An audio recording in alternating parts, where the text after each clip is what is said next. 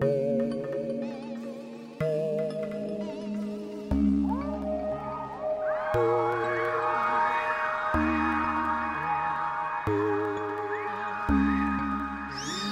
are listening to Weird Distractions Podcast, a podcast where we tell you stories of true crime, paranormal, and conspiracy theories to bring you a weird distraction to your everyday life.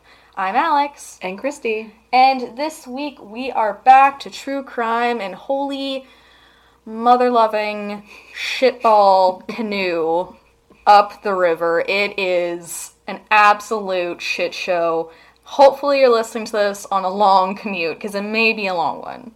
Oh dear. We might be here for a long time. For a good time and a long time. Perfect. Before we dive in, Christy, what is your need to be distracted this week? My need for distraction this week is I'm in the middle of changing work places. You know, working in healthcare, there's mat leaves, da-da-da-da-da. So I'm moving places again, just work-wise. I get to stay where I live, thankfully, for commuting. Right. But it's just a crapshoot of, like, who's taking my shifts, who's filling my line, when am I leaving, when do I start? Work. I don't envy you in shift work, because I remember way back when, before my 9 to 5, having to, like, get shifts covered. And there's always that one asshole who, like, refuses to take anybody's shifts, and you're like, why do you work here? And I always take theirs. Right. That's the most annoying thing. Yeah. It's like you're always willing to offer to take people's shifts, but then when it comes to your turn, it's like everyone's busy. Yeah. It's like, y'all are dicks. Like, I totally understand. Like, the shitty part is, like, yes, like, I'm a single person who has, like, no life. Like, I work for a living. Right. That's my life. Woo. And other people have kids, and I get that's hard to do, especially, like, right now in COVID with, like, no daycare, blah, blah, blah, blah, blah. But yeah, it's just like, oh my God. Yeah, fair enough. And it's just challenging when you're constantly, like, helping people out, and it's not that you should expect people to help you, but you at least expect that humans would have the decency to, like... Yeah, like, once in a while, like, try and make a shift work. Exactly. So stop taking your shifts. Probably not, actually, because I need the money, but, like, I wouldn't want to stop taking your shifts. I'm money hungry, but take my shifts regardless. Well, and actually, on that note of shitty fucking humans... Oh, dear. I'm just getting so infuriated with the amount of hate and flack for people who wear masks right now. So we're recording this in July, and it's still obviously COVID, COVID city, whatever. But I just, the whole, like, oh my gosh, I'm not wearing a mask because it's my right as a human being not to have to wear a mask. It's like, I literally read something today that said, something along the line of, like, do you wear your seatbelt? Yes. Do you stop at a stop sign? Yes. And it's like, do you, like, when they ask you, like, it's government things that tell you to, like, it's law, you have to follow it. So when they make a law for you to follow a mask, you saying, I'm not doing that, is like you pretending to be a child having a tantrum. Exactly. Like, I just don't understand. And for people that are wearing masks, like, for example, I wore a mask to the post office last week, and I got the dirtiest freaking looks from a family of 6 who thought an outing to the post office was fun, and somehow I got the dirty looks because I was in there by myself wearing a mask and, like, respecting everyone's space. And the family of 6 gave you dirty looks. Yeah. And I'm like, where the fuck do you get off? You know, mask-wearing people. Hey, there's 6 of you in the post office. Not very big. No, exactly. And, like, especially where I live. Like, I live in a small town, so my... post office is, like, smaller than my house. Like, it's so tiny. Yeah. And so you have to, like, wait for people to kind of come in and out. And if there's people in there and you don't realize it right away and you go in, you're kind of, like, trapped in a corner. And of course they had children who are fucking running around flicking their boogers at every orifice in the entire room. And it's like, keep your kids at home. Like, this is not a fun adventure. Mm-hmm. Like, just keep your kids at home or bring them with a mask or, you know, just... Don't bring them. Like, and it's actually funny because in our hometown, there was a protest of people not wanting to wear masks. And it's like, look. A large protest of, like, 20 people. 20 whopping people. We probably went to high school with about 10 of them. And it's just, it's fucking stupid. Anyways, if you're listening to this and you're like, I'm not going to wear a mask, well, just stop listening. Honestly, like. We are for the mask. It does something. Oh, God. And okay, so before we get into our true crime episode, which I'm super pumped for, a little bit of housekeeping. So we are going to be doing some podcast shout-outs. Whoop, whoop, whoop. If you follow us on Twitter, you probably saw that we mentioned, like, hey, we're going to be recording tonight. Like, if you want us to shout you out, like, holler at us. And there's a lot of people that were like, yeah. So luckily, a lot of my clients didn't really want to talk to me today, so I was able to vote some time. And Christy kind of gave me the green light without really knowing what I got us into. But we're going to be talking about some really cool podcasts. Actually, I think there's a blog and an actual network that is in the kind of shout-out aspect of things. And eventually we're also going to be including, from time to time, trailers of other podcasts. Because, as you might have known, we're kind of a small business, / we're not making any income right now because we're focusing more so on the stories and not the ads, but they might be coming soon. Just too small, independent woman. But we want to obviously promote other shows because they're good. I mean, read the bios. I've listened to them. I think you've listened to a couple of them. Like, we want to promote what we think is good / what sounds interesting, what people that are listening to us might be interested in. And, yeah. Mm-hmm. And it's all distractions. Like, we're just giving you a heap ton of juicy, weird... Goodness. Good distraction, so that, hey, when you're done this episode, you can hop on over and listen to somebody else. So that will be after the story, after my resources. Stay tuned. And I think without further ado, and before I jump into this doozy of a story, I'm going to take a sip of my vodka drink. Looks like an interesting drink. It's we're not sponsored by these people, by the way, but if you're listening and you work at Ace Hill and want to sponsor us, I love your drinks. It's a raspberry vodka soda, and it literally tastes like raspberry jam, but like carbonated. Like sugar? It's not that sugary. No. It's only got 1 gram of sugar. No preservatives, and it's gluten-free. Fancy. Anyways, let's get into it. So, true crime had to bring us back to the cults. Because that's where we started. We love a good cult. Episode 16. Bring us back to the cults. If you don't know why we love cults so much, then you probably didn't listen to the first episode, which was about a really gross Canadian cult. This time, though, we're in the States. Our sisters are the South. Wild Bangs. Which are not doing so well right now. If you're listening from the States, we hope you're okay. Because there's a lot going on. Not even, like, in terms of... like the Black Lives Matter thing, like that's everywhere. So I haven't looked at the COVID stats lately. Oh my God, I don't want to. Last time I heard it was like the 50,000 one day, and I was like, bye. I'm sorry, but like, I'm not saying this to be mean, but like, please get your shit together, because I love going to the States. Like, we went to New Orleans in January, and I want to go back like tomorrow. I'm so glad we went before this all started. Oh my gosh, yes, or else we'd never be able to go. Yeah. But like, I wanna come back and visit the States. So like, if y'all could just. Get your shit together so I can come back and tour around and see some creepy shit. That'd be great. Anyways, so we are talking about the Alamo Christian Foundation, which was started by Tony and Susan Alamo. Sounds very, like, cheery so far. You're gonna take that back soon. So it was actually founded in 1969 by Tony Alamo and one of his wives. We'll get to it. Susan Alamo. Yeah. Before we kind of actually dive into the cult, we're going to talk a little bit about the history of both of Tony and Susan, and then we'll talk about the cult, the upbringing, the golden years, and then the downfall, because there's always a downfall. Of course, that's why you're on here. That's why you're on here. That's why it makes it weird, because, well, everything that happens within it just gets really weird and depressing and dark. But that's why we're here. So we're going to start, ladies first, with Susan. We love a good Susan. Except for this one.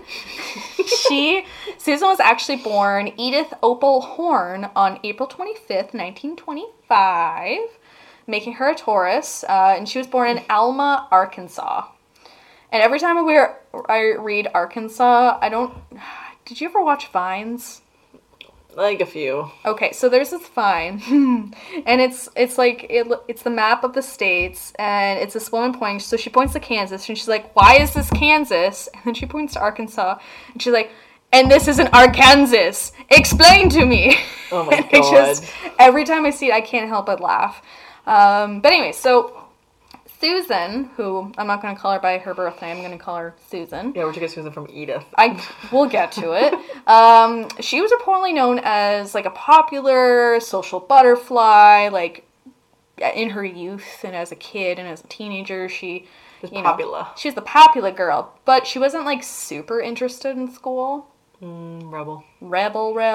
And she'd actually be described later on by her daughter, Chris, as, this is a direct quote, she was beautiful in the weirdest way. Not like...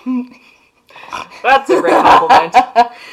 Not like you would look at her and go, wow, a striking beauty.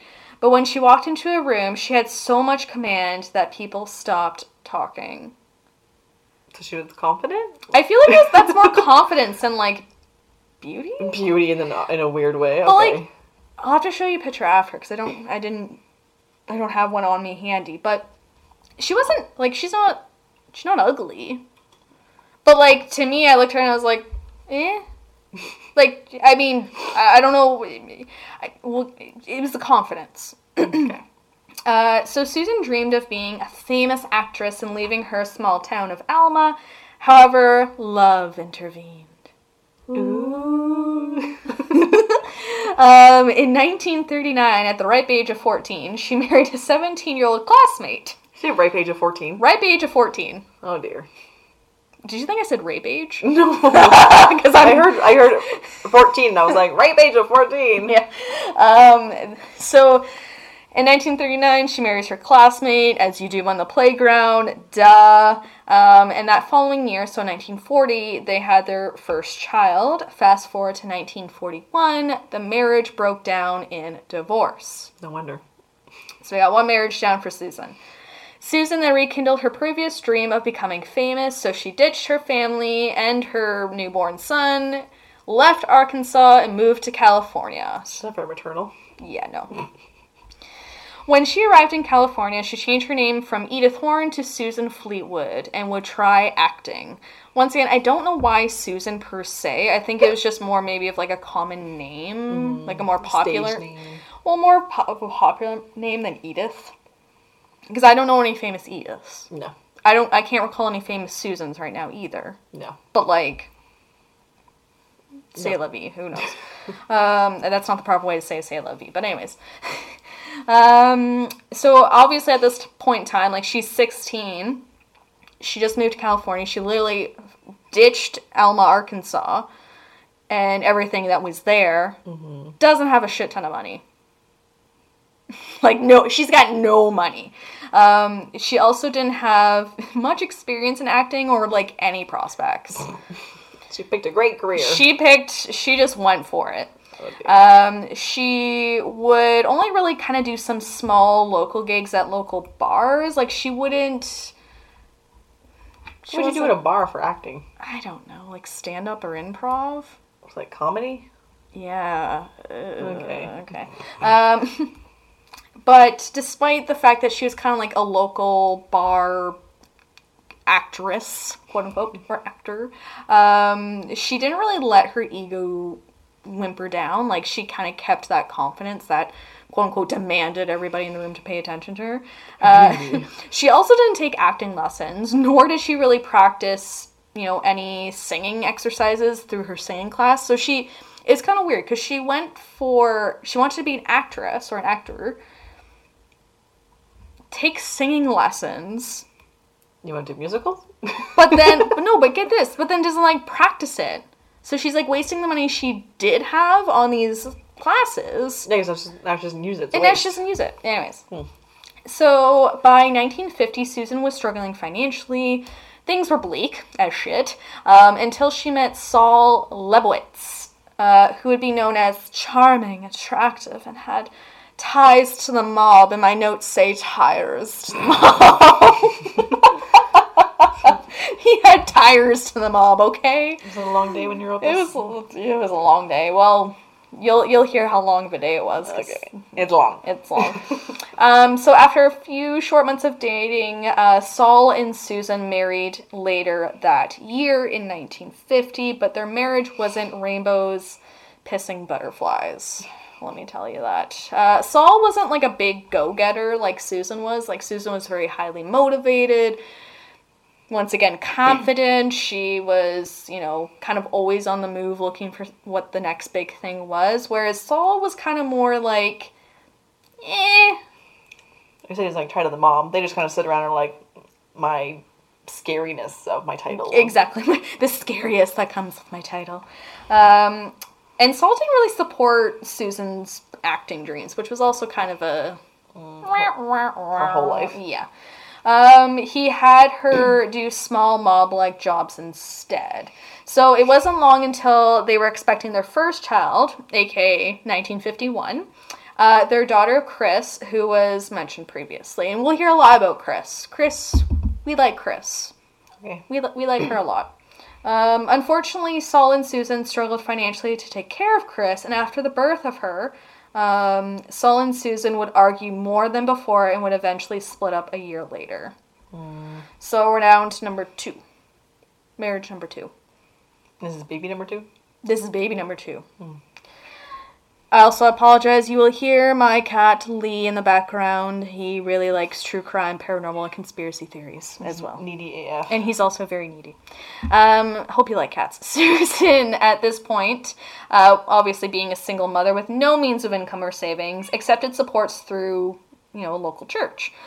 She would then convert from Judaism to I can never pronounce this properly. Evangelican? Am I saying it right? Well, I don't know. I'm looking at you like you have all the answers. I don't know what you're saying. Evangelican. Sure. Okay. I don't know. Evangelican. People listening to this are probably like, just move on. A form of Christianity. Thank you. With this help, she started teaching Sunday school and preaching, although she was never actually trained or ordained to do that. So she was kind of like able to fake it till she made it. And she was getting a little bit. So in 1960, when she was 35, Susan would dress Chris in raggy clothes and take her to random nearby churches during their Sunday services.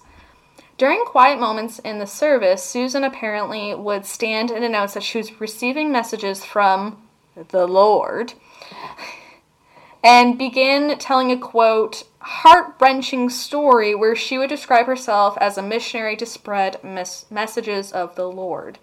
So Chris would then start singing hymns to pull on the heartstrings, which it did, and other people in the church would give them the money from the collection plate to Susan and Chris. At any day, Susan could earn $100 doing this trick. And she'd go, like, all over, like, different churches and everything like that, and, like, in the middle, when everything was quiet, just be like, the Lord is telling me that I'm his missionary and I need to speak. And then have her daughter start, like, singing hymns to, like... This sounds really awkward. It's a ballsy move. That's all I gotta say. Like, you gotta have balls to do this. I feel like you also, like, there's people in the church that, like, believe, but, like, really believe for that. Yeah. Well, and I think that's how they got them, right? Like, you know, and... You know, this also gave kind of her reputation as, like, a very strong, passionate Christian woman, you know, within these multiple communities that she was kind of getting her and Chris into. But despite, you know, earning maybe $100 a week at the time, life was still obviously challenging for Susan and Chris, especially financially. Susan still aspired to be an actress and would do whatever it took to get the fame, recognition, and wealth to get there. So we're going to pause on Susan. We're going to start on Tony. And you're going to learn that Tony is not his real name either. Does no one use their real name? No one uses their real name. This is like a really shitty version of what we call catfishing today. Except for instead of like them posting pictures online of like different people that aren't them, they're just using different names. Tony was born Bernie Lazar Hoffman on September 20th, 1934, making him a Virgo. You and your science. Well, smarty pants, wannabe smarty pants. No tea, no shade. And he was born in Joplin, Missouri, to a Jewish family who immigrated from Romania. Not much is really known about his childhood other than he was extroverted and outgoing and, like Susan, didn't appear interested in school. And I failed to mention that Susan, I think I briefly mentioned, but Susan was raised, I believe, as Jewish. So okay. Tony and Susan got a lot in common right off the bat. Mm.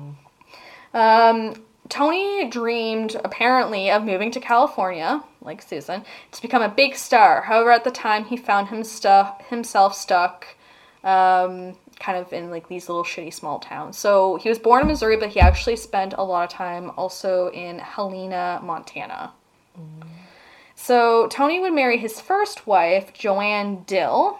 That is a cool last name for some reason. I don't know why. They married in 1952. Tony was 18 at the time and would later have 3 children with Joanne. The family would stay in Helena and would get help through their parents when things were financially rough. So it was reported that Tony loved Joanne, but he recognized kind of after, I think maybe their firstborn, that they wanted different things in life. Like he wanted to be this... And they went out to more kids? Yeah. Okay. Weird distractions, fun tip. If you have a child or you just get married or you just got married and you start to realize like, hey, maybe we want different things in this relationship. Stop having babies. Stop having babies. With each other. With each other. Yeah. Just abort mission. Maybe that was not a choice word. But anyway. Mission. Like the marriage. The marriage. Marriage is the mission. Anyways, moving forward. And Joanne more so wanted, I think, overall just to be, you know, kind of like picture perfect family, like stay at home. Mm. I don't know if she had any aspirations of herself, but it's, like she wanted to stay in Helena. Like she didn't want to go to California and live this like movie star life. She wanted to just stay at home and... Yeah, that ain't the life for him. Yeah, no. So... Tony would sing and perform at small locations in Helena. However, obviously he wasn't really, like, superb at it. Like, he wasn't bad, but he wasn't great. His biggest idol at the time was Dean Martin. And so he, like, aspired to, like, act and sing and be like Dean Martin. Meanwhile, he was kind of like, eh. This guy's tapioca. Like, he's not that great, but he'll do, I guess. Mm. However, he wouldn't let his ego deflate by this. Like, this guy had a big fucking ego. He's like, I'm not letting these small town folk tell me that my voice is quote unquote unimpressive. Like, I'm the best. I'm just as good as Dean. I'm just as good, if not better, but not actually. Wanting more stardom and not wanting obviously to be held back, Tony divorced Joanne in 1955. Actually traveling to Cleveland, Ohio to do so, but not really sure why. Like, they went to Cleveland to get divorced. Weird. As one does, I guess. I don't know. You know, yeah, like, is that where they got married? Is that a thing in the States? I don't think they got married there. I think they got married in Montana. That's weird. But they went to Ohio to get divorced. I don't know what y'all do down there. I don't know the rules, but it just sounds really confusing. And unfortunately, this was shortly after their third child was born. It's a little bit of heartbreak. So in 1960, at age 26, Tony moved to LA in California, ready to take on the world. Tony would change his name at this point from Bernie to Marcus, then to Mark Hoffman, before finally choosing Tony Alamo. Alphabet soup, like, let's just pick a name. I feel like he put a shit ton of names in a hat. He's like, this one today. Yeah, I'm gonna that one tomorrow. Yeah, I'm gonna pick this one. Here we go. Super optimistic, Tony would audition constantly for gigs, with little success, unfortunately.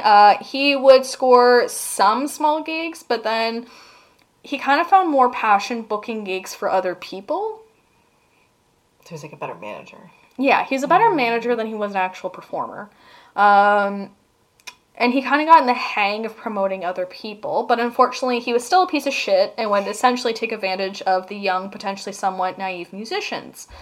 He would essentially, like, blow smoke up their ass saying he could all this money for these musicians to perform, when in reality, when everything was said and done, he would take a bigger chunk than the performers. Mm.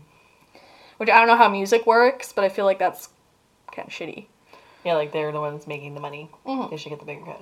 Well, and I can imagine it was kind of similar to, okay, if you do this for me, I'll give you $100, and then you do the thing, and then I give you $50. Yeah. Right? Basically. It's like, bullshit. Not here for it. He would take the money he earned and would invest in random small businesses such as a health studio, restaurants, and bars. When money seemed to be getting sparse, he would sell copyrighted music without the artist's permission because he is a fucking asshat. Oh dear. Don't steal people's shit. Why are you investing all this money if you, like, don't have the money to live off of? Exactly. Helen Hagen, unfortunately, was one of the musicians Tony seemed to have under his gross spell. She would fall madly in love with Tony, and they would eventually marry in 1961 when he was 27. Mm. So this is now marriage number 2 for Tony. Yeah. They both had big dreams that weren't being achieved when it came to stardom.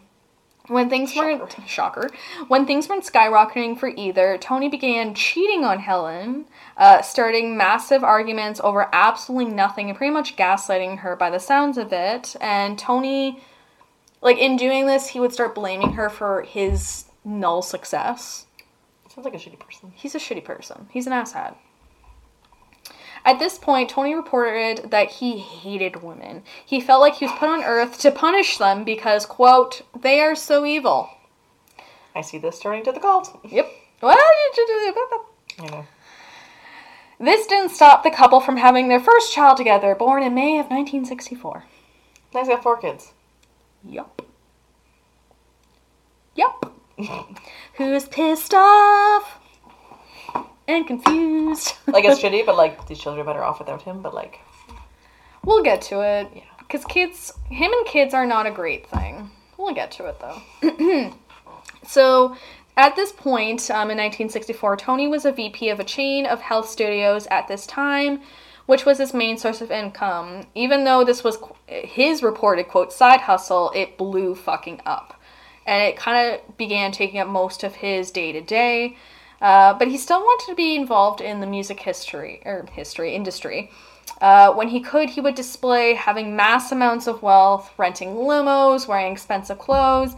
Even though he was making, like, all right money, he didn't have the amount of money he needed to be, like, promoting this on a regular basis. And he was promoting this to, like, coin new musicians to, like, hire him as a promoter. Mm. So he'd pull up in a limo and be like, oh, yeah, my name's Tony Alamo, and, like, I can get you in on this really exclusive deal at this bar to, like, play this gig, and, like, I'll give you $100, or whatever, how much performers made at that point in time. Yeah. I'll give you money, yada yada, I'll boost your shit up, you'll get noticed, whatever. Helen, the smart woman she was, kind of started noticing financially things were kind of going south because Tony was blowing all of the money up with limos and stupid shit. So she called him out on it. She's like, hey, dude, like, why are you blowing up this money on limos that, A, you're not taking me in, and B, like, where are you going? Like, what are you doing? Money you can use for your child. Yeah, and, like, we have a kid. What are you doing? They cost a lot of money. Which Tony would respond being super defensive because he's you know, can't accept the fact he's doing anything wrong. And eventually the couple would split after their child was born in 1964. So yeah, everything, like, happens really fast. Like, within it, like, they'll have a kid, like, with both of them, they'll have a kid, like, Susan and Tony, sorry. Mm-hmm. And within that year, everything just goes to shit. Yes. I'm not saying children are the worst.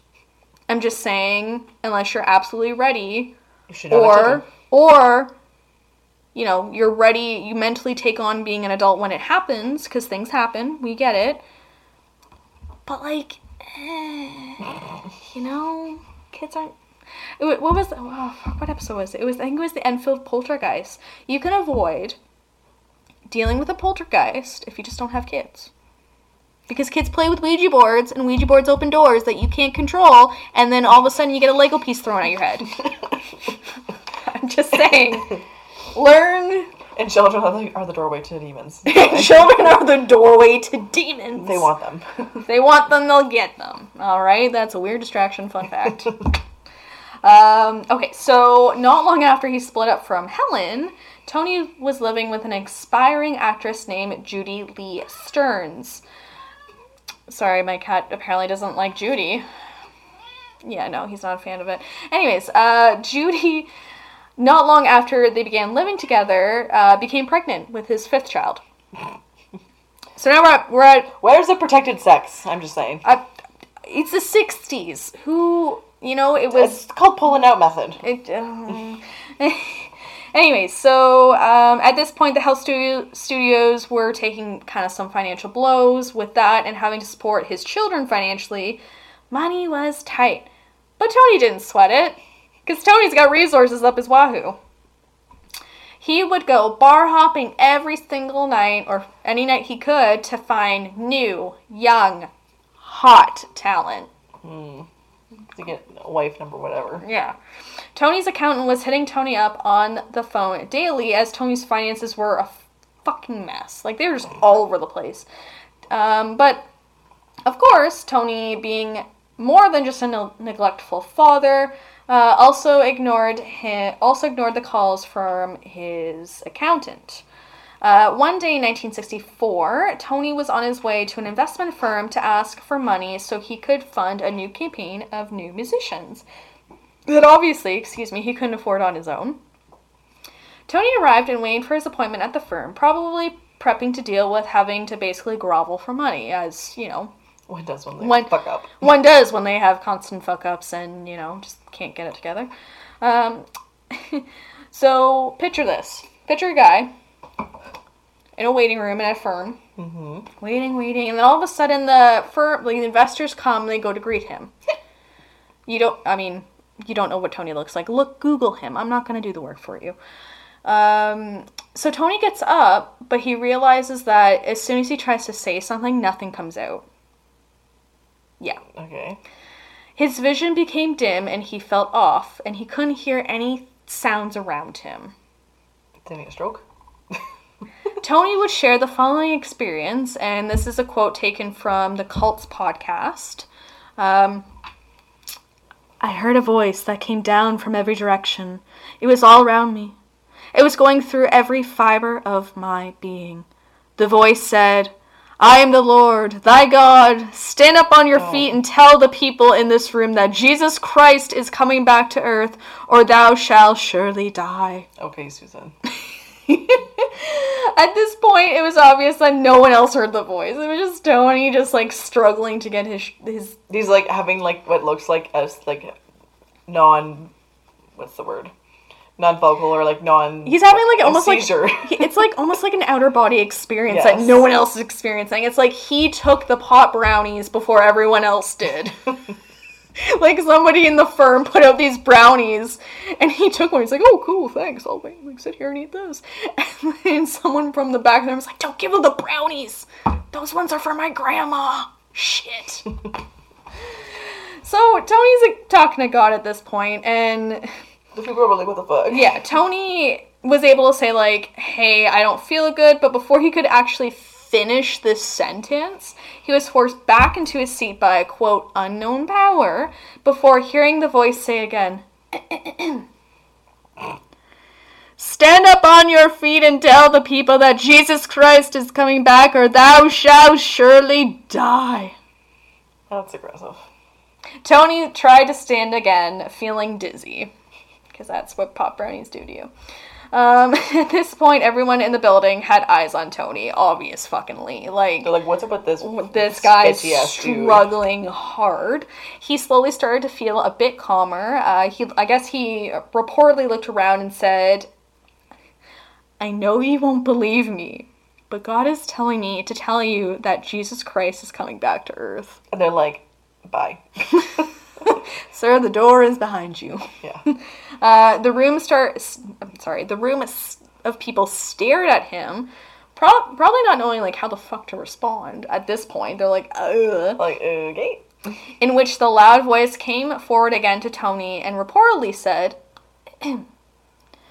Is that the best you can do? Oh my god. Tony was scared because he was raised Jewish, right? Yeah. So he's just like, he didn't know shit about Jesus. So he did the only thing he knew how to do, which was put on a show. Mm. Your eyes, I don't think, can roll any farther back to your head. No. Tony asked everyone to, quote, drop to their knees and give up their evil ways. He yelled for everyone in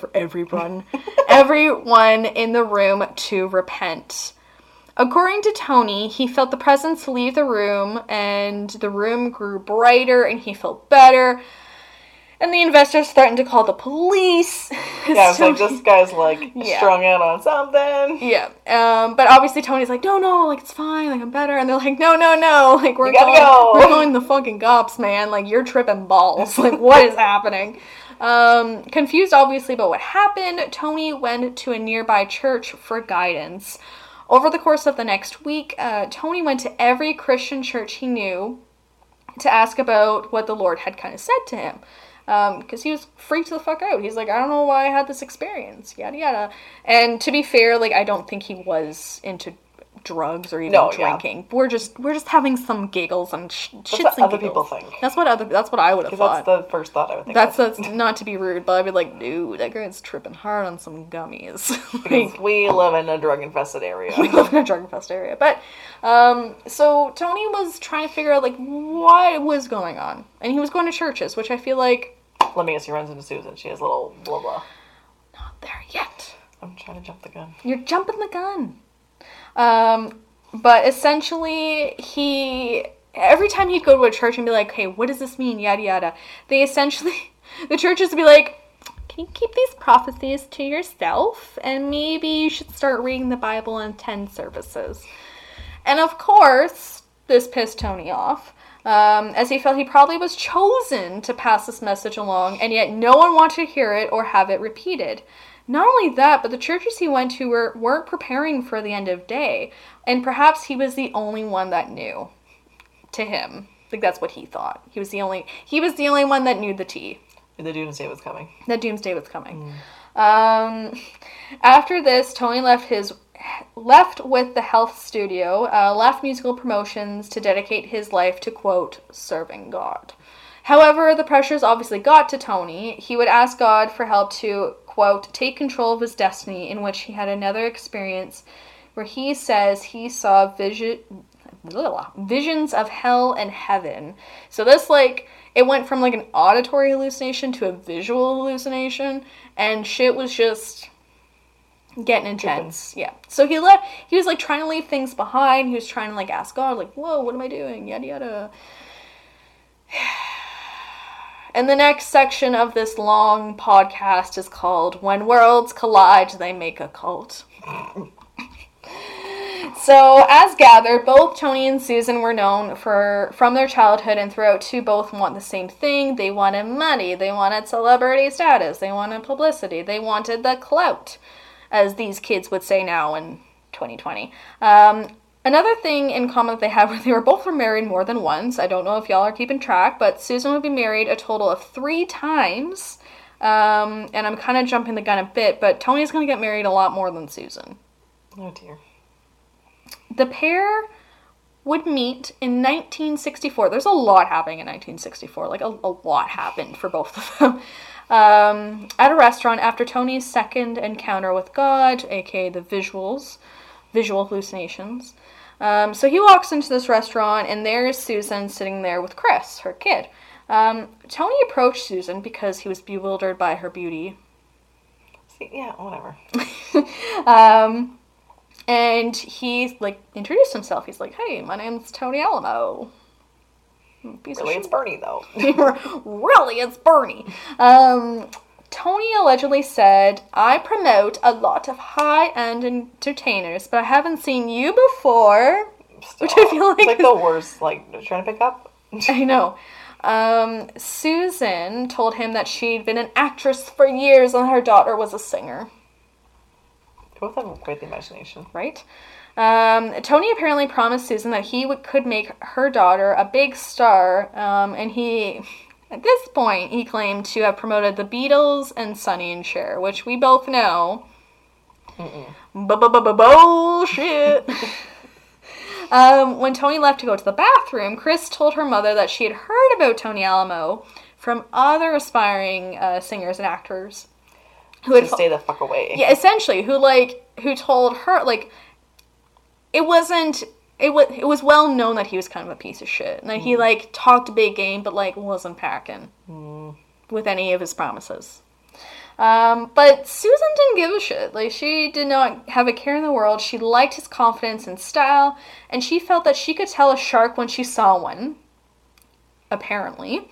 And she wasn't getting that impression of Tony, apparently. She's just bad at reading people. Really bad at reading people. This part bothered me a lot, because I'll get to my resources, but I listened to the Cults podcast, who, does a really good job of telling this story. Yeah. But essentially, the way they painted it was, Susan told Chris, her daughter, might I remind you, to essentially kick rocks because she was going to spend the rest of the evening with Tony. Read between the lines. Bounce. I'm gonna fuck. Yeah, bounce. I'm about to get some. And, that's her kid. I think Chris was maybe 14 at the time. And it's just ew. That's gross. Susan was getting married at 14. Yeah. So, as I mentioned, Susan told Chris to kick rocks and not to come back to the apartment that night. And one could assume that wasn't the first time Susan did this to Chris, as Chris kind of knew exactly what she meant. Don't come back to the apartment means... there's a scrunchie on the door, and you know what that means. There's a sock on the door, there's a bra on the door, take a hint. So, Tony returned, as Chris would, start making an excuse and leave, to walk out into the rain... Right? My heart's breaking. As the door closed behind her, she watched her mom get closer to Tony at the bar. After Chris left, Susan turned to her new acquaintance and used one of her hustling lines. She asked him, "Did you know that Jesus Christ is coming back to Earth again?" Tony looked back at her, stunned as shit, and responded, "How did you know?" End of story. No, I'm kidding.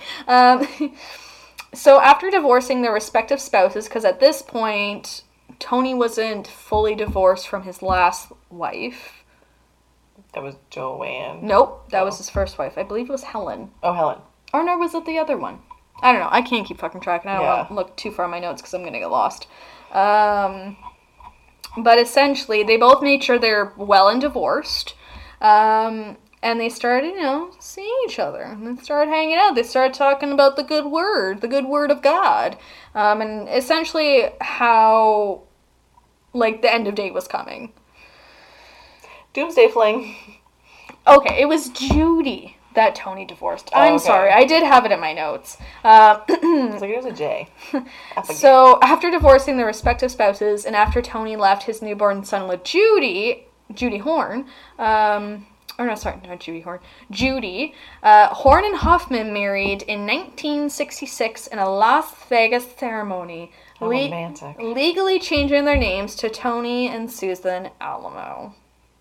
The newlyweds spent most of their time reading the Bible together and talking about their dreams of stardom. While he seemed happy and spiritually fulfilled, his business prospects were running dry as break. Everyone knows he's a POS. Well, he's a POS, and he's not paying attention to, what's new and what's, hot in the talent department. He's too busy reading Bibles with Susan. Yeah, exactly. Tony attempted to, kind of kickstart things, though, taking on new musician clients, but struggled to make any deals as word about the incident that happened at the investment firm went around town like wildfire. Because of this, Tony didn't really have much else other than investing more time in Susan's ministry scams. With this, he started helping Susan with preaching and started reaching out and recruiting kids on the street, asking them to turn over their items, quote, to be saved. This doesn't sound good. No, it's not. Around this time was the end of the hippie movement, and people seemed to be struggling for purpose. There was a reported increase in homelessness and drug use around the time as well. Susan and Tony would bring the kids in, offering meals and shelter, as well as converting them to their belief that the world was coming to an end and that Jesus Christ was coming back to earth, making a comeback. I feel like their situation just happened to fall right at the right decade. Exactly. The right moment in time. Exactly. Exactly. So the shelter and meals, though, that Tony and Susan were offering weren't actually free. Oh. And I feel like when I say kids, I mean also adults, too. I feel like it was a wide range of people. Any money that any of these people had, they'd give to Tony and Susan. So, a lot of them were on, disability, a pension. They were getting, kind of welfare, whatever. They would give all of their money to Tony and Susan with promise that they would be protected once the end of time comes. That they'd be saved. Oh, dear. Yeah. But despite getting, scamming these people out of the money, money was still a problem for the Alamos. They decided to go to Las Vegas to recruit their... all while demanding the members in Los Angeles to get jobs and mail their income to the couple while they were away. These people had, Tony and Susan had these people wrapped around their fucking finger. How do they still have money problems? They get all this money from people. I don't know. See, when I say money problems, I feel like to them they were having money problems, but we're going to find out later that they, as soon as they had money, they blew it. Mm. Which, that's probably why. So Chris, Susan's daughter, stayed back in California to maintain the cult there. However, it didn't take long before she obviously started struggling with it because she's not a cult leader. No, she's a kid. Following this, she actually left and went to Vegas with her mom and new stepdad. Oh, somebody said she left somewhere else so she could get out. Yeah. Oh. While in Vegas, Tony seemed to make a deal with a new singer named RuVon. Not RuPaul, RuVon. During this time of seemingly success in Vegas, Tony began acting strange when Chris was around and things escalated. I'm giving you the look. I see the look. Trigger warning. Mm. I know. It's gonna get all rapey. It gets all rapey. It was reported that one day when Susan was out of their Vegas apartment, 32-year-old Tony sexually assaulted Chris, who was 16 at the time. Susan walked in during the assault, and instead of believing her daughter, she believed that Chris was at fault and that she was, quote, after her man. Yeah. Nope. Chris left immediately, and the relationship with her mother was in fucking shambles. I'm like, bye, bitch, and leave. Well, and it's kind of, it's that classic tale of the woman blames the other woman. Mm-hmm. When you should be blaming the guy that fucking cheated. Right? It's that tunnel vision of, this is my man. Yeah. He would never do this. Well, yes, he would. Yes, he would, and he did, and with your daughter, and that's disgusting. Because she did not provide consent. So, jump to 1967. The Alamos returned to L.A. with more cash from their deal with RuVon. Two or three of them? Two of them. So, okay. Tony and Susan. So, Chris left. I feel like she went back to L.A. on her own, but Susan and Tony... came back a little bit after she fled Las Vegas. So they moved back to LA. They had this money from RuVon. The money that they did have was for the promotion, or to promote RuVon. Apologize again, my cat is just not happy with this story whatsoever. Instead of using the money to promote RuVon, they decided that they wanted to spend the money on themselves, and they pissed away the money on jewelry, clothing, literally any kind of materialistic thing that they really probably didn't need but felt like they did. Shortly after returning back to LA, Susan reached out to Chris to offer to have lunch. Chris was obviously kind of you kind of accused me of trying to steal your new husband / he raped me, if you couldn't remember. See? Yeah, and not only that, but what the fuck, you picked me over him. But at the time, Chris was also financially struggling. Like, she was having a hard time making ends meet. So she's like, okay, it's a free meal. Maybe Mom and I can rekindle things, whatever. They get together for lunch, but the invite, when it was offered, didn't mention that Tony was coming. And of course, because Susan's shady, Tony was there. So the three of them were, you know, meeting up together for lunch, and Chris would report later that they came to lunch, like, dressed, like, Susan and Tony dressed to the nines. Like, they were, like, wearing all this, like, expensive clothing, this, that, and the other. And Chris was like, who'd you kill to get this shit? Like, what are you doing? And essentially that's where we find out that Susan told Chris that she and Tony had scammed RuVon about lying about the cost of the bookings while only paying the singer a small fraction of what they actually received. So once again, it's another, you know, if you do this gig, I'm going to pay you $100, but then the gig happens, like, you know what, with all the expenses, like, we're only going to give you this. Or, you know, they promised $100, meanwhile, Susan and Tony got, like, $1,500. Do you know what I mean? Yeah. So, Susan told Chris she forgave her for the incident, right? And due to the financial hardship, Chris moved back in with Tony and Susan at the time. Girl, bye. So Susan was like, you know, I forgive you for sleeping with my husband, and I'd really like for you to move back in with us. And I feel like if that happened to me and that was my mother, I'd be like, I would rather struggle than move in with you. And I feel like, well, that's the thing too. Like, I'd be homeless. It's hard because I feel like Susan gaslighted and manipulated the shit out of Chris for so many years, and like used her to her financial advantage. That it was probably just like she's brainwashed. Well, brainwashed, and it was super challenging for her probably to make it on her own. With, you know, her mom kind of having, like, the master plan of how to scam all these people from the churches and what have you, right? It didn't take long for RuVon to figure out the scam, and it didn't take long for the Alamos to piss away the money, obviously. The Alamos turned back to their ministry to try and restart their income, because RuVon essentially said, kick rocks, you scammers. And they're like, well, that was, like, our main source of income, I guess. Now we're going to have to promote the ministry aspect things more. While they were gone in Las Vegas, though, some of the members from the LA part of things departed, so their numbers had dwindled. Tony and Susan became aggressive in recruiting new people, including Chris's friends and Chris's boyfriend, Ed. It was reported by Chris later on that Susan was so convincing that she had Ed, quote, praying for forgiveness in under 10 minutes. Someone's fucking naive. Well, I think maybe a bit of naiveness, but also, like, that's kind of how convincing and confident Susan was. I guess so. Her confident beauty. Her confident beauty.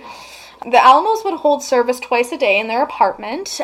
Tony would play hymns before Susan would do an hour-long preach session, which sounds like... too long. Way too long. And it mostly talked about, like, the Armageddon and, like, end of day, yada yada. Susan reportedly shared that people needed to, quote, to be saved by drugs and mainstream religions, and that these saved individuals would be saved by the raptures, and Susan would then go on to threaten new potential people that if they didn't abide by what Tony and Susan were saying, they'd go to hell. I mean, in retrospect, probably better than what's about to happen. After the service, the Alamos would essentially offer anything they could find in a dumpster for food. As a way to hook hungry people in. Like, they would dumpster dive before people came over and be like, oh, score, I found one croissant, and then offer it for dinner. Yum! Yum! Love me some dumpster croissants! Soggy AF. Oh god, now I want to throw up. I want a croissant now. I actually want a croissant. We might need to make a snack trip after this. Susan further would try and hook people by driving their fears up, obviously, because how do you convince people to do something? You fucking You scare them shitless. She would start by pointing out the increasing pollution around Los Angeles as one aspect of the end of days coming because there's so much pollution. And not only that, but the threat of earthquakes, and use the current war in Vietnam as a way to be like, hey, the world's ending. The world's ending. People in Nam are dying, and there's earthquakes, which is kind of common in Los Angeles, I feel like, and always has been because of just the area. I'm no scientist, but I hear things. What's that, like a fault line or something? I don't know. I have no idea what you just said. I watch all those movies about that, and I'm like, sure, that's what causes it. Tanner and I watched Dante's Peak a couple weekends ago. Oh, God. It's okay, Pierce Brosnan, though. Like, I just have to say. Anyways, back to the cults, because we still got a lot to dive into. So, in the Cult podcast, it was quoted, 30 minutes with Susan could turn the most carefree kid into a worried bundle of nerves willing to pay any price for safety and salvation. What a charmer. Tony, on the other hand, presented himself as a humble man touched by God, and taking from the Cults podcast, again, Tony, told the street kids they were the chosen ones, here to put the world on a righteous path. So, like, Susan would scare the shit out of people, where Tony'd be like, but you're the chosen ones. Like, you're gonna make this different, you're gonna make things righteous, as long as you stick with us, like, you're good. I also have, like, just a mood towards this, because, like, not that, like, nothing against people that believe, but, like, mm-hmm. I'm atheist, I don't believe in anything. So right. It's just, like, now it's just, like, I don't understand. I feel like it was a different time too, right? Like, now we're so much more well aware of cults, whereas back in the 60s, like, what the fuck? Well, we'll get to it. I'm not trying to spoil the future, but, like, there's an infamous cult mentioned in this one that was going around in the 60s, especially in California, that, like, really scared the crap out of people. And this is kind of, and this isn't kind of more so where we hear more about cults, but, like, I think Rocktario was back in the 60s, 70s, and 80s. Mm. But, like, now it's just, like, anytime someone's like, oh, do you want to join this group? Blah, blah, blah. It's like, no, it sounds like a cult. Back then, they'd be like, oh, yeah, sure, like, I'm looking for salvation. Mm. Right? Like, today it's like, here's my period scheme, it's my cult. Here's my MLM. If you spend $80 now, you could be a boss babe by the end of the week. Fake news. In 1968, the couple had approximately 50 followers, and there appeared to be more strict scheduling put into place with the followers, or for the followers. Micromanaging begun happening with the followers to the point where they were in fear of doing anything, as it may lead to some form of consequence, or their work for salvation was thrown out the window. Micromanaging, for example, included asking the members to change their appearance or change their taste in music, no reason, just cause. Whenever a member did, quote-unquote, disobey, the Alamos would severely bully the member, like the disobeying members, with threats of hell. If that wasn't bad enough. The Alamos had a set, strict schedule, as mentioned, for receiving the followers' money. So kind of like rent, if the followers didn't give their money to the Alamos on a certain day, so like the first of the month, they would be fucking shamed. Like, just shamed. For shame. Just whatever. Shame. They also scheduled the members ate, slept, they even would control how much toilet paper and electricity they would use. I would not last long, because I'd be out and I got IBS, so like... Like, I need a whole roll of TP. I sometimes might need a whole roll, or sometimes I just need to sit there for a bit to work things out. They supply them probiotics. Yeah. They probably limit the probiotics, which I would not do well with. The apartment was obviously growing smaller and smaller with more members. So the Alamos moved their cult to a house in Hollywood, 6 blocks from the famous Sunset Strip. Even in the new house, though, the followers slept on the floor while Tony and Susan got their own bedroom. Of course. By 1969, the cult had grown to 100 followers, and the Alamos were making almost $10,000 a month from the followers at that point. Jeez. They live in a mansion that holds all these people? Not really. Later in 1969, they filed documentation to legally make the Alamo Christian Foundation a real thing. It would be noted that throughout all of this, Tony and Susan made sure that their followers knew that they were only second to God, i.e. the followers were beneath Tony and Susan, who were directly beneath God. And the followers would refer to them as Elder Tony and Elder Susan, which if you ever call me Elder Alex, I will not be happy about it. Ironically enough, the cult would actually profit off the Manson family murders in 1969. Ooh, famous mention of another cult within another cult story. Oh my gosh, it's like an Easter egg. Just kidding. We don't have the Manson murders scheduled anytime soon. I don't know if I want to cover it at all, to be honest. It's just so overdone. Mm-hmm.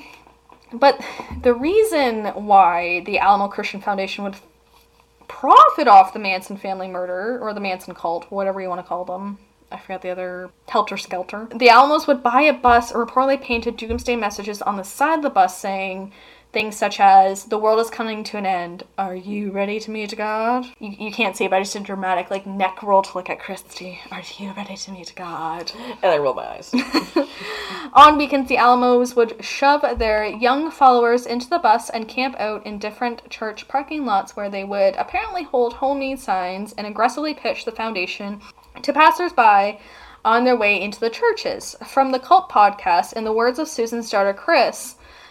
Chris apparently said they delivered the message that about look at this we brought this bunch of crazy kids. I'm keeping them from becoming Charles Manson and keeping them from cutting your throat. I brought them to the Lord. Which is just a statement. Statement and a half. So, essentially that's how they profit. They're like, oh my gosh, you see that crazy cult that was following that Charles guy? We got these kids. They won't turn out like that. They're just trying to pass on the Lord's message and, X, Y, Z. And it's just bye.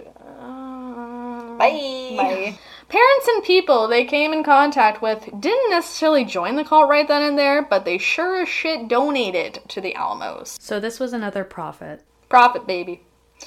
Hence the name Profit. Jumping to 1970, the cult had 200 members, which seemed to be growing too large for even the new house they bought and too many to keep track of. So Tony and Susan decided it was time to buy a larger tract of land about an hour from Los Angeles to Saugus, California. It was super important for them that all the followers lived under one roof, and also to kind of protect them from the outside world, because at this point, obviously, the cult's getting bigger, and people on the outside looking in are like, what the fuck is going on? What is going on?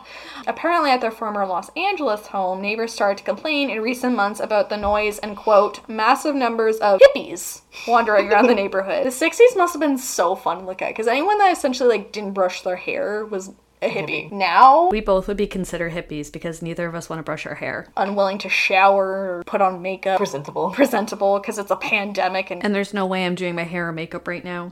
Saugus, and also I apologize if I'm pronouncing this town name wrong. In comparison to LA, though, was a lot smaller with a smaller population. The Alamos purchased approximately over 160 acres of land that was mostly undeveloped but had a former restaurant building. Obviously didn't take long for the Alamos, aka the cult members, because the Alamos didn't lift a fucking finger, no. To put their, people to work. It's kind of like Roque Terrio. He just kind of sat back and was like, yeah, let's do this. Hence, do it. All the members at that point were like, okay, and, start doing everything. He's like, oh, you guys look like a bunch of ants working on a hill. Ant hill kids. Anyways, the former restaurant became a church. The land was worked out, and followers even built a house for Susan and Tony, with a room for Chris as well, because she's still living with them at this point. And this was completed by 1971. Laborers were never paid with money for their work, even after farming the land, but were expected to pay the Alamos and would be fed and able to live on the property to further enjoy, quote, their spiritual enrichment. Essentially, at this point, they're still bringing new people in, so new members would be referred to as, quote, baby Christians. Okay. The rules obviously became more strict. So we've got new titles, we've got new rules, lots of isolation, lots of pressure to join. Essentially, it was becoming a thriving cult. And with that, we move to the next section, labeled Chris Says Goodbye in capital letters. Well, finally, that's good. I still got a long way to go. But anyways, the cult was accepting new members on the regular. Speaking of new members, Chris had a daughter in 1970. Chris knew that if she raised her daughter on the property, that she would be easily susceptible to the brainwashing of the cult. Or also get raped by her. Or also get raped by Tony, because Tony's gross. So in 1971, Chris told Susan that she wanted to leave, which Susan demanded Chris to stay and help, and even threatening her by saying, don't make me kill you. Stay or else I'm gonna fucking kill you. Thanks, Mom. Baffled as hell, Chris called a cab to leave with her daughter. After she hung up, apparently she was bombarded by Tony, Susan, and approximately 7 other members, and they started to beat her up. Susan wasn't lying. Apparently, Susan told Chris that they were going to beat her into a coma and then tell police that she had fallen. The cab driver that Chris had called earlier actually arrived at the house while this was all going down and began, like, knocking on the doors and not getting a response. So, like, kind of being like, where the fuck's my, you know, person. The cab driver actually started looking around and saw, like, looked through the window and saw that Chris and the baby were being abused, because the baby was also obviously around and not being treated nicely. The cab driver called police. When police came, Susan said that Chris was, quote, a drug addict who they were trying to restrain.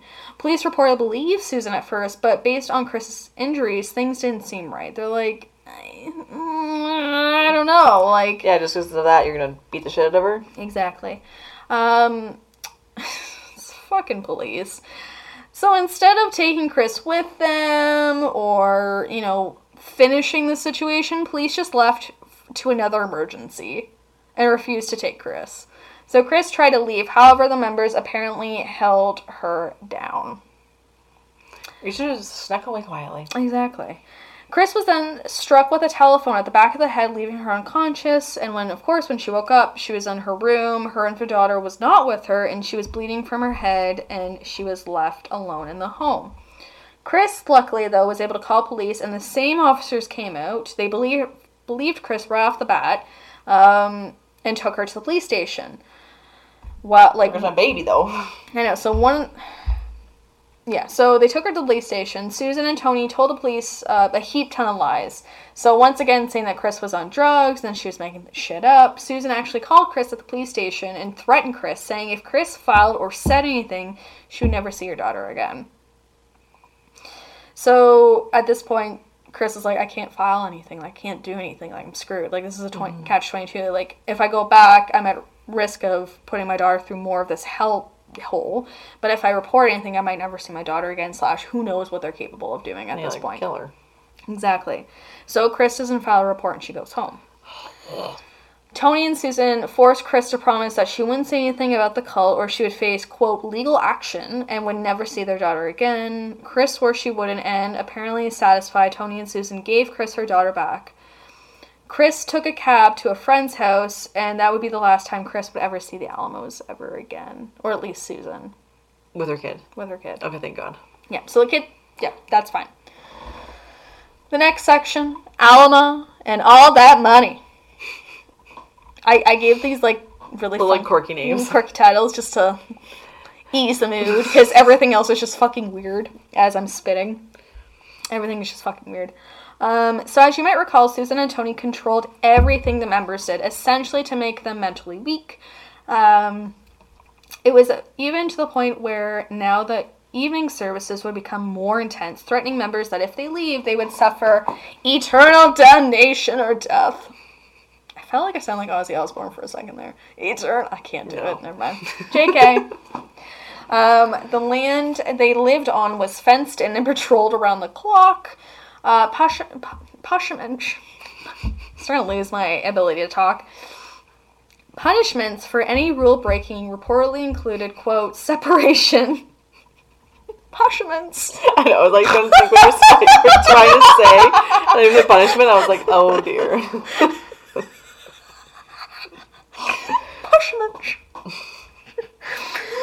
Punishments included, but not limited to, separation from family or children, isolation from other members, hard working conditions, beatings, or excommunications from the church. Oh, that's it? Okay.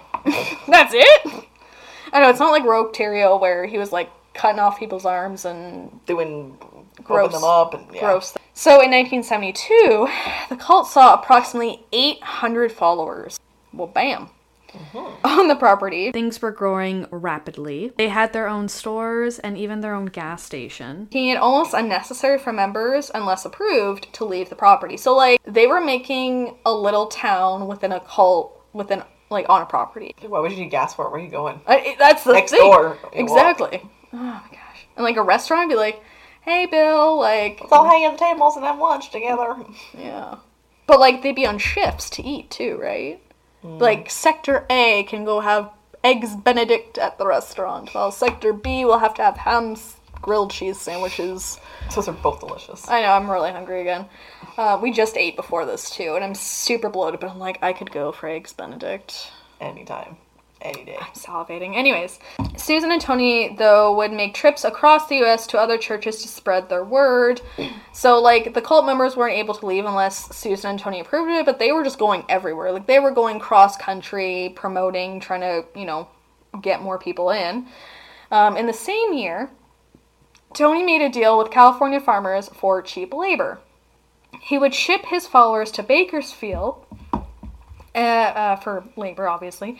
And those followers, their entire paychecks, once again, went straight to the church. So, like...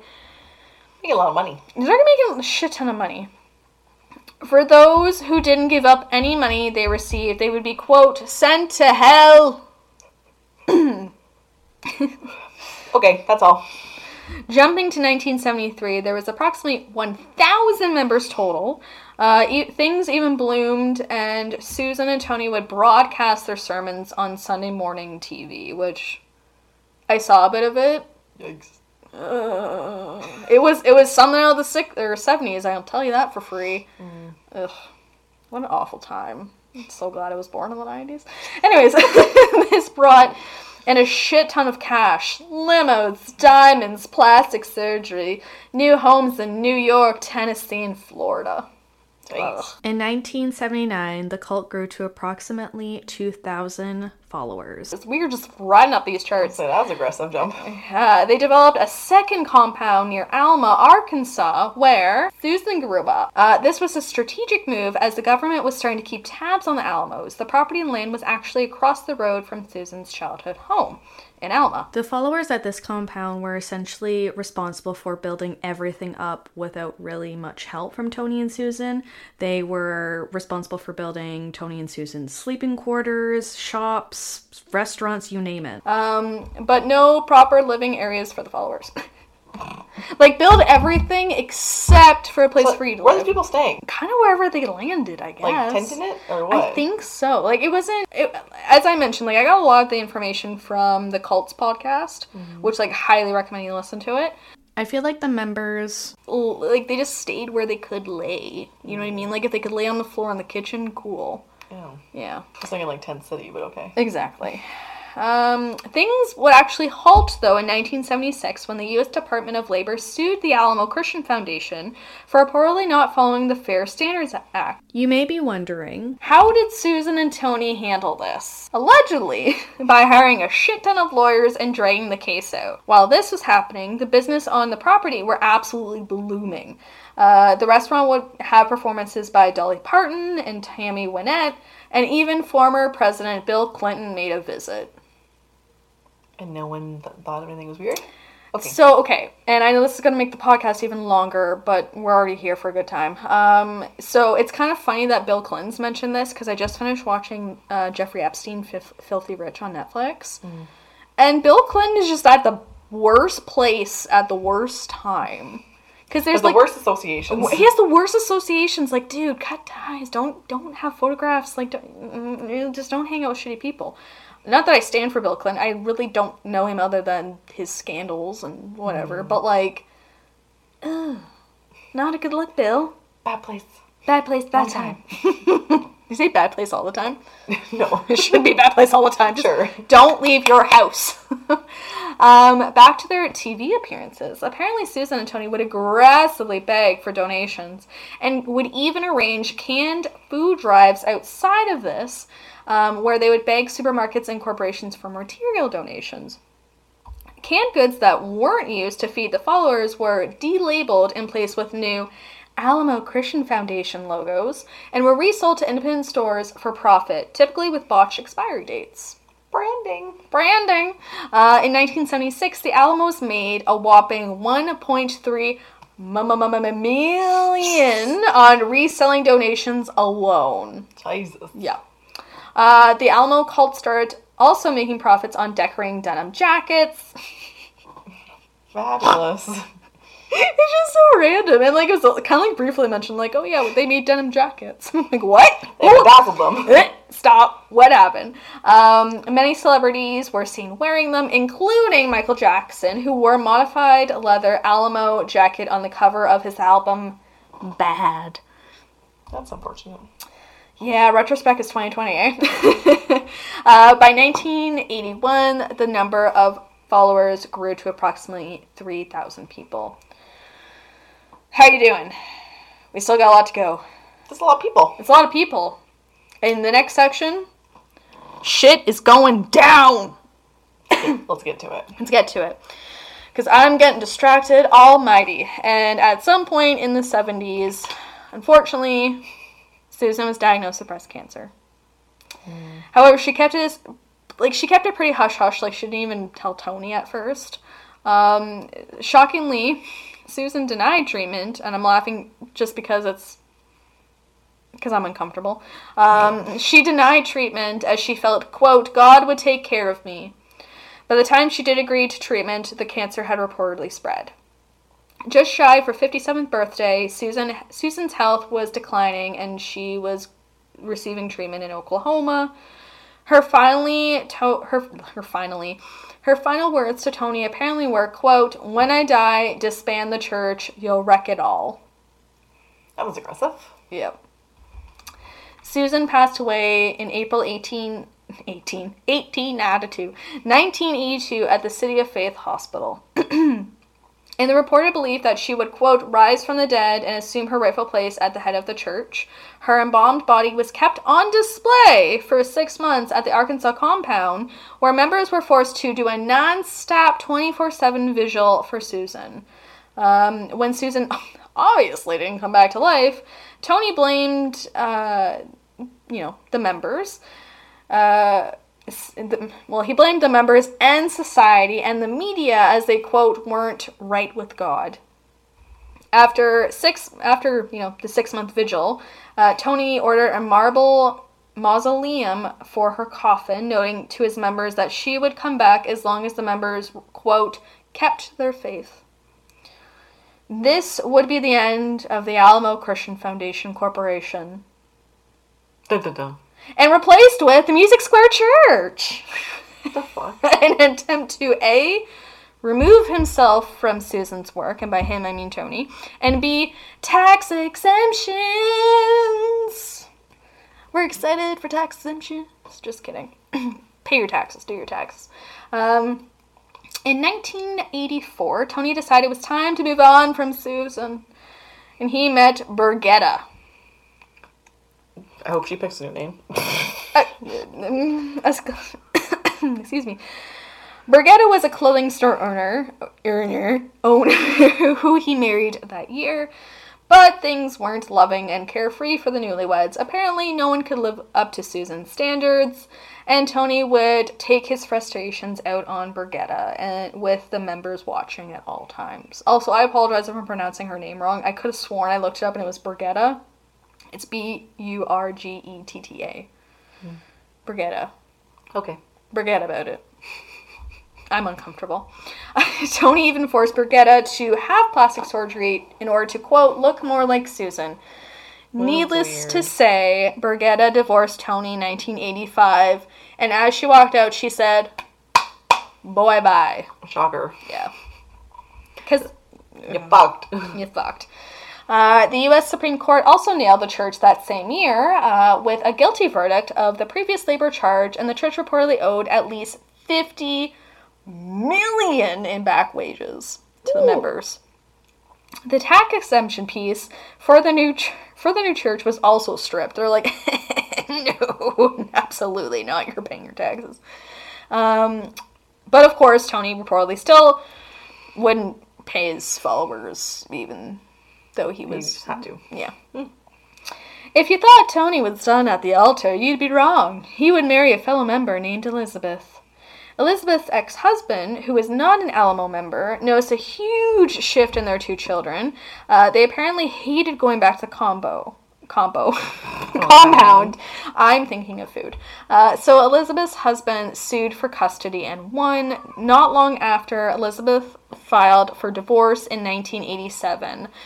Tony didn't stop on the marriage train, though. Toot toot. Married another member named Diana. They married a few months after his divorce from Elizabeth. And in case you're wondering, wow, this is really weird. Was there kids on the compound? You bet there was. There was a lot of kids. And a lot of people. A lot of people. And unfortunately, the kids would be punished and treated absolutely poorly, even if they were caught, quote, out of line. Including, being forced to fast their meals, whippings, private and public beatings. At one point, Tony was actually charged with criminal charges after one of the boys was publicly beaten with a paddle so bad that his rear end bled for days. Oh, I know. The father, a former member, was successful in removing his son from the compound. Charging Tony was one thing, but finding him was another. Because don't forget, he's got, there's, I think, 2 compounds and, a shit ton of properties, all over the country. He did a lot of investing. He did a lot of investing, and he did a lot of moving around.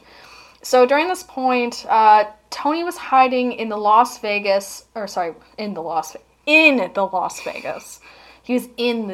Vegas.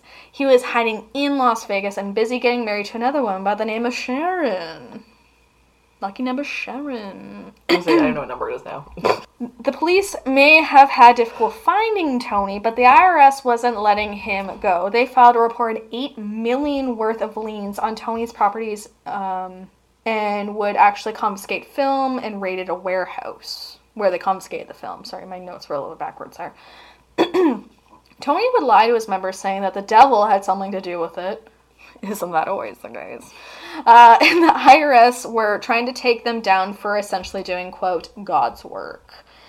Things were heating up, though, and Tony had the compound in Arkansas evacuated, even giving his inner circle instructions to have Susan's coffin moved to a storage unit, which they did. Getting a bit stir-crazy in Las Vegas, Tony and his inner circle would go to Tampa.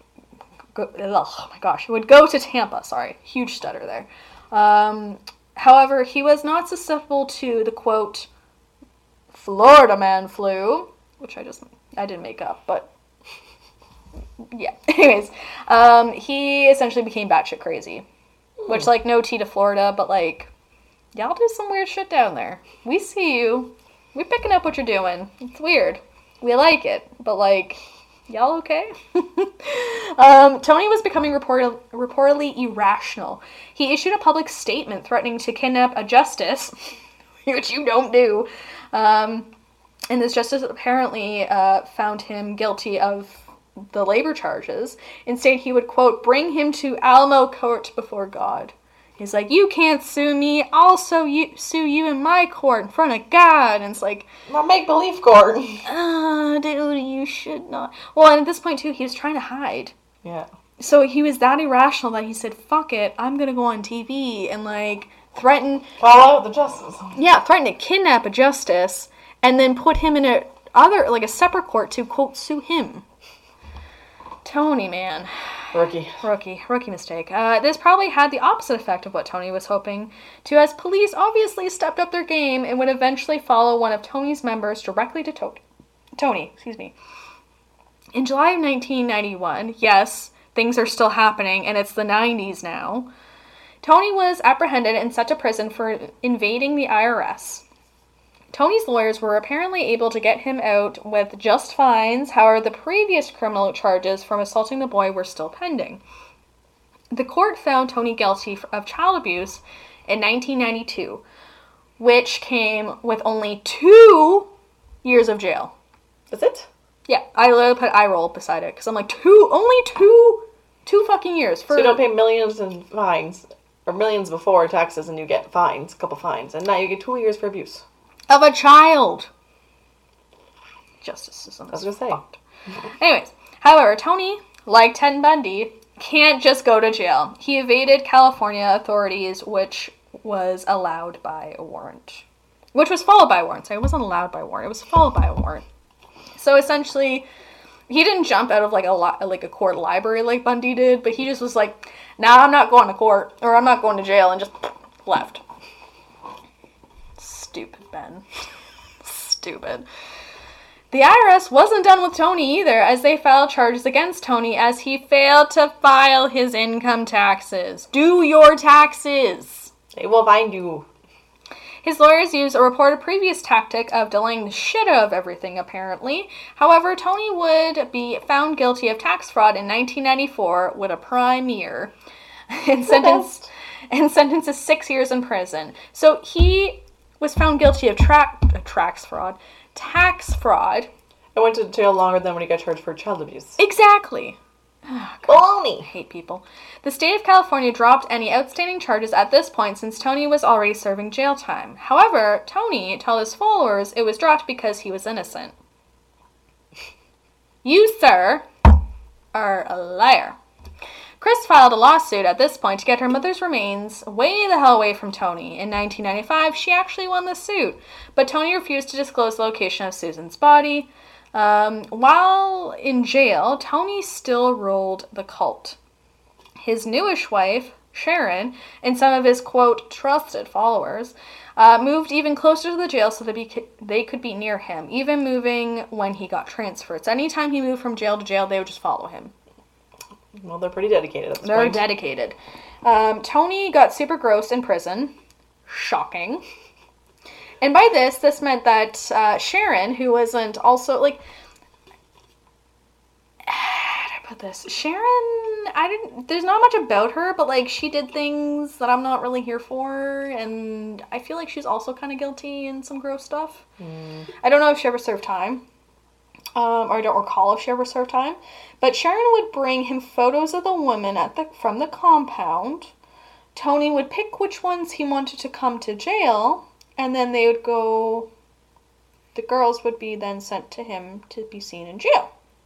Are you picking up where I'm going with what my hand gesture is doing? Is he getting conjugal visits with a random woman? Yes. Yeah. Who runs this jail?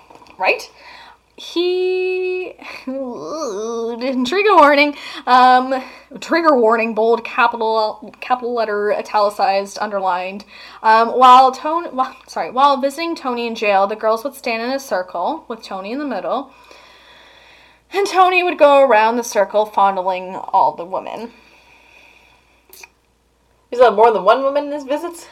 Yeah, because he took on several more wives, not legally, just creepily. During this time, 2 of the 7 were underage. Oh, only 7? Okay. 2 of the 7 were underage.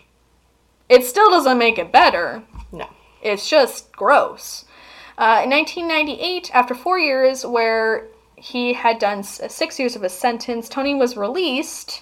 He agreed to finally bury Susan's body in Oklahoma away from where Chris planned plot was. Apparently, at this point, Chris was just like, you know what, fuck it. I don't care as long as she's buried. She's not with you. Because Chris and her family, had a plot already set up for her, but Tony was just being a jackass about it. A new compound was created in a place called Fouke. And it's spelled Fouke. Don't at me. I Googled it because I'm like, there's no way. I did the Google translator and it's like, Fouke. And I was like, okay. If I am pronouncing it wrong, whatever. I'm sorry. I'm sure it's lovely. Once again, church was built, warehouses, housing options, not for followers, but for Tony, of course, and his many wives. Apparently, 200 followers were sent to live here and take care of Tony and all of his gross needs. Tony began fighting for the right for polygamy to be legalized at this point in Arkansas, since he now had a reported 8 wives, Sharon, plus 6 other adult women, plus 2 underage girls. He claimed that the Bible apparently supported this and taking female children as bribes once they started menstruating. Oh. If you're not gagging now, if you weren't gagging before, you're gagging now, because, ugh, gross. Anyways, from 1998 to 2001, Tony would take an additional 4 underage brides, and they would be as young as 10 years old, apparently. Oh. Apparently, yeah, reportedly. His, quote, brides were to be offering 24-hour care services, working in shifts. So most of these women believed Tony was some sort of prophet, but obviously feared him since he was an abusive piece of shit. But Tony would begin to have other members abuse his wives or other women for him to, quote, keep his hands clean. What piece of shit? Like, your hands are already so fucking filthy, I don't know if you can, like, you might as well chop them off at this point. Like, there's no... Anyways. One of Tony's punishments was called the House of Scorn, where he would isolate the women and make them fast. Like, he would just not feed them. He would have four of his adult wives partake in abusing the younger wives with a wooden paddle from time to time as well, apparently. A woman by the name of Brenda found out every manipulative, awful thing Tony was doing, and in 2001, she was able to escape and go to Arkansas police. Can we just give, like... Thank God, somebody did. Thank you, Brenda. Thank Someone you. Came to their senses. However, the police weren't as ready to jump and arrest Tony since they knew he had a gang of lawyers, so unfortunately, years went by. But, thanks to the internet... ex-followers began connecting online about their experiences with Tony and Susan Alamo. Finally, in 2008, yes, that's right, 2008, the FBI had enough evidence and raided the Fouke compound while Tony was gone. Police in California swarmed the compound there. Just missing Tony by minutes, of course. Mm-hmm. It took 5 days for Tony to be tracked down in Arizona. What are you doing there? Oh, God, who knows? Probably just being disgusting. And on September 25th, 2008, Tony was taken to custody at the ripe age of 74. I don't know why I said ripe age. I was going to say. I don't know. It just sounds gross. I know. At the gross age of 74. I'm not ageist, but like... He's just gross. Anyways, the FBI had evidence, but not as much as they hoped. Why not? I don't know. So they had to have the underage wives testify, which, obviously, after a lot of pain and fear, they agreed to do. Which, like, kudos. Like, if I was someone that was in this cult, especially one of the wives, holy shit, I'd be shitting my pants not wanting to testify. Being like, you want to do the right thing, but, like... You're traumatized. You're so brainwashed, you're just, like, numb. Exactly. So, at this point, too, their testimonies would confirm that Tony crossed state lines with minors and sexually abused them, which are both federal crimes. So, they're like, fuck yeah, nail ya for that. And by nail ya, I mean, like, nail Tony for that. Compounds all over were raided. All underage children were taken by social services. And, thankfully, the jury would find Tony... guilty for 10 counts of sex trafficking girls across state lines, where he was sentenced 175 years in prison without the possibility of parole. They couldn't just say life. I know. I mean, I could have wrote life, but I'm like, you know what? Just like the prime of like 175 years. Wait, he's already 70, whatever. Yeah. Reportedly, his parting words were, quote, "Another one of the prophets that went to jail for the gospel." Give me a break. You know. The cult crumbled shortly after, even with Tony trying to maintain it behind bars. All of his appeals were obviously denied. And on May 2nd, 2017, Tony Alamo died in prison at the age of 82. Boop, boop. Boop, boop. And that, my dear weirdos, is the story of Tony and Susan Alamo, part of the Alamo Christian Foundation. Holy shit. That's the tea. That's the tea. Like, I just can't believe, like, this is another thing. Like, this is another huge cult. I mean, yeah, I was in the States, but I was like, I never heard about this. No, I've never heard about this. Yet. Literally. I don't know if it's just the fact that it was, like, trying to hide behind the church itself that, like, made it, like get so far so long. Yeah. Versus, like, other things or other cults, but...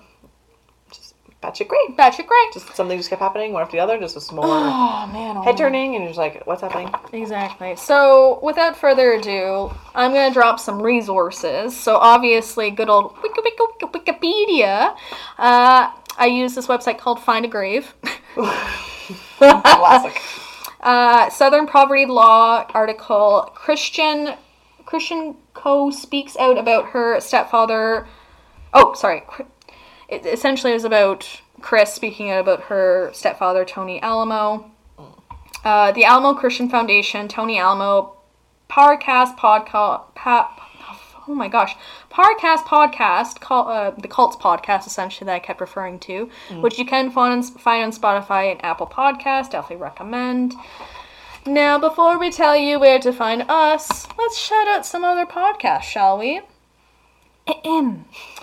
So, this week, we'd like to shout out 5 specific podcasts, and first, let's start off with Lady Justice Podcast. So, a weekly true crime podcast that focuses on crimes from the past and present by your host, the lovely Chantel.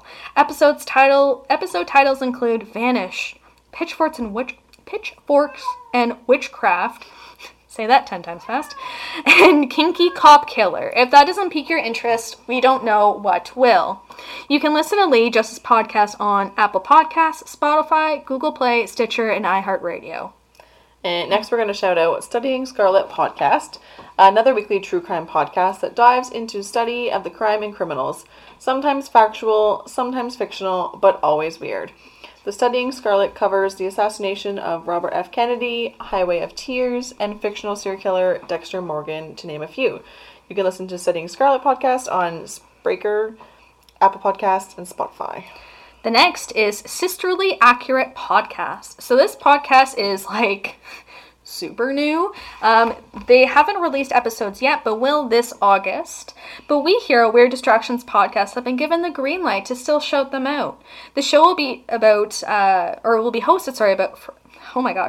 hosted by 2 sisters that provides you a little bit of history each episode.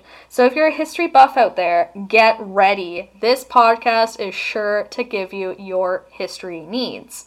You can listen to Sisterly Accurate Podcast on Anchor, Apple Podcasts, Google Play, Spotify, and more. Once again, coming in hot in August.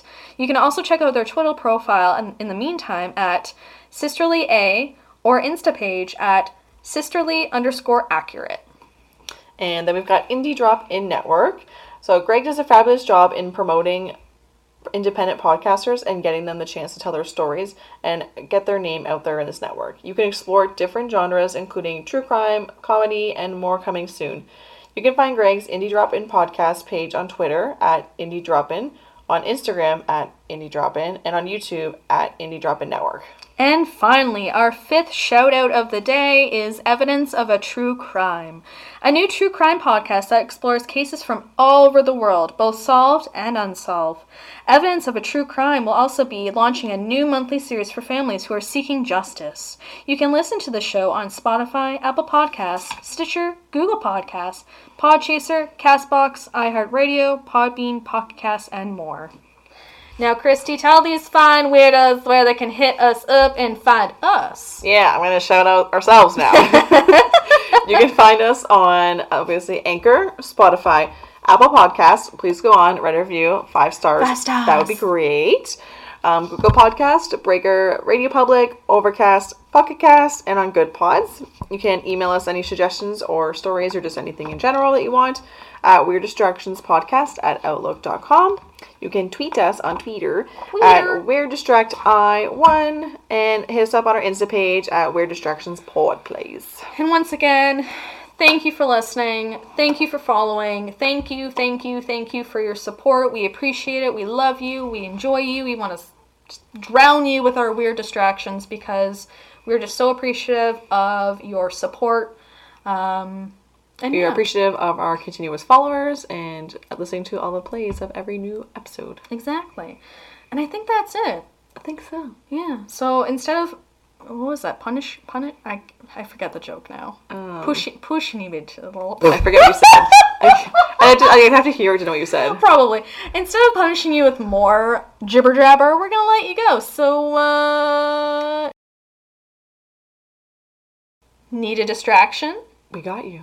Bye!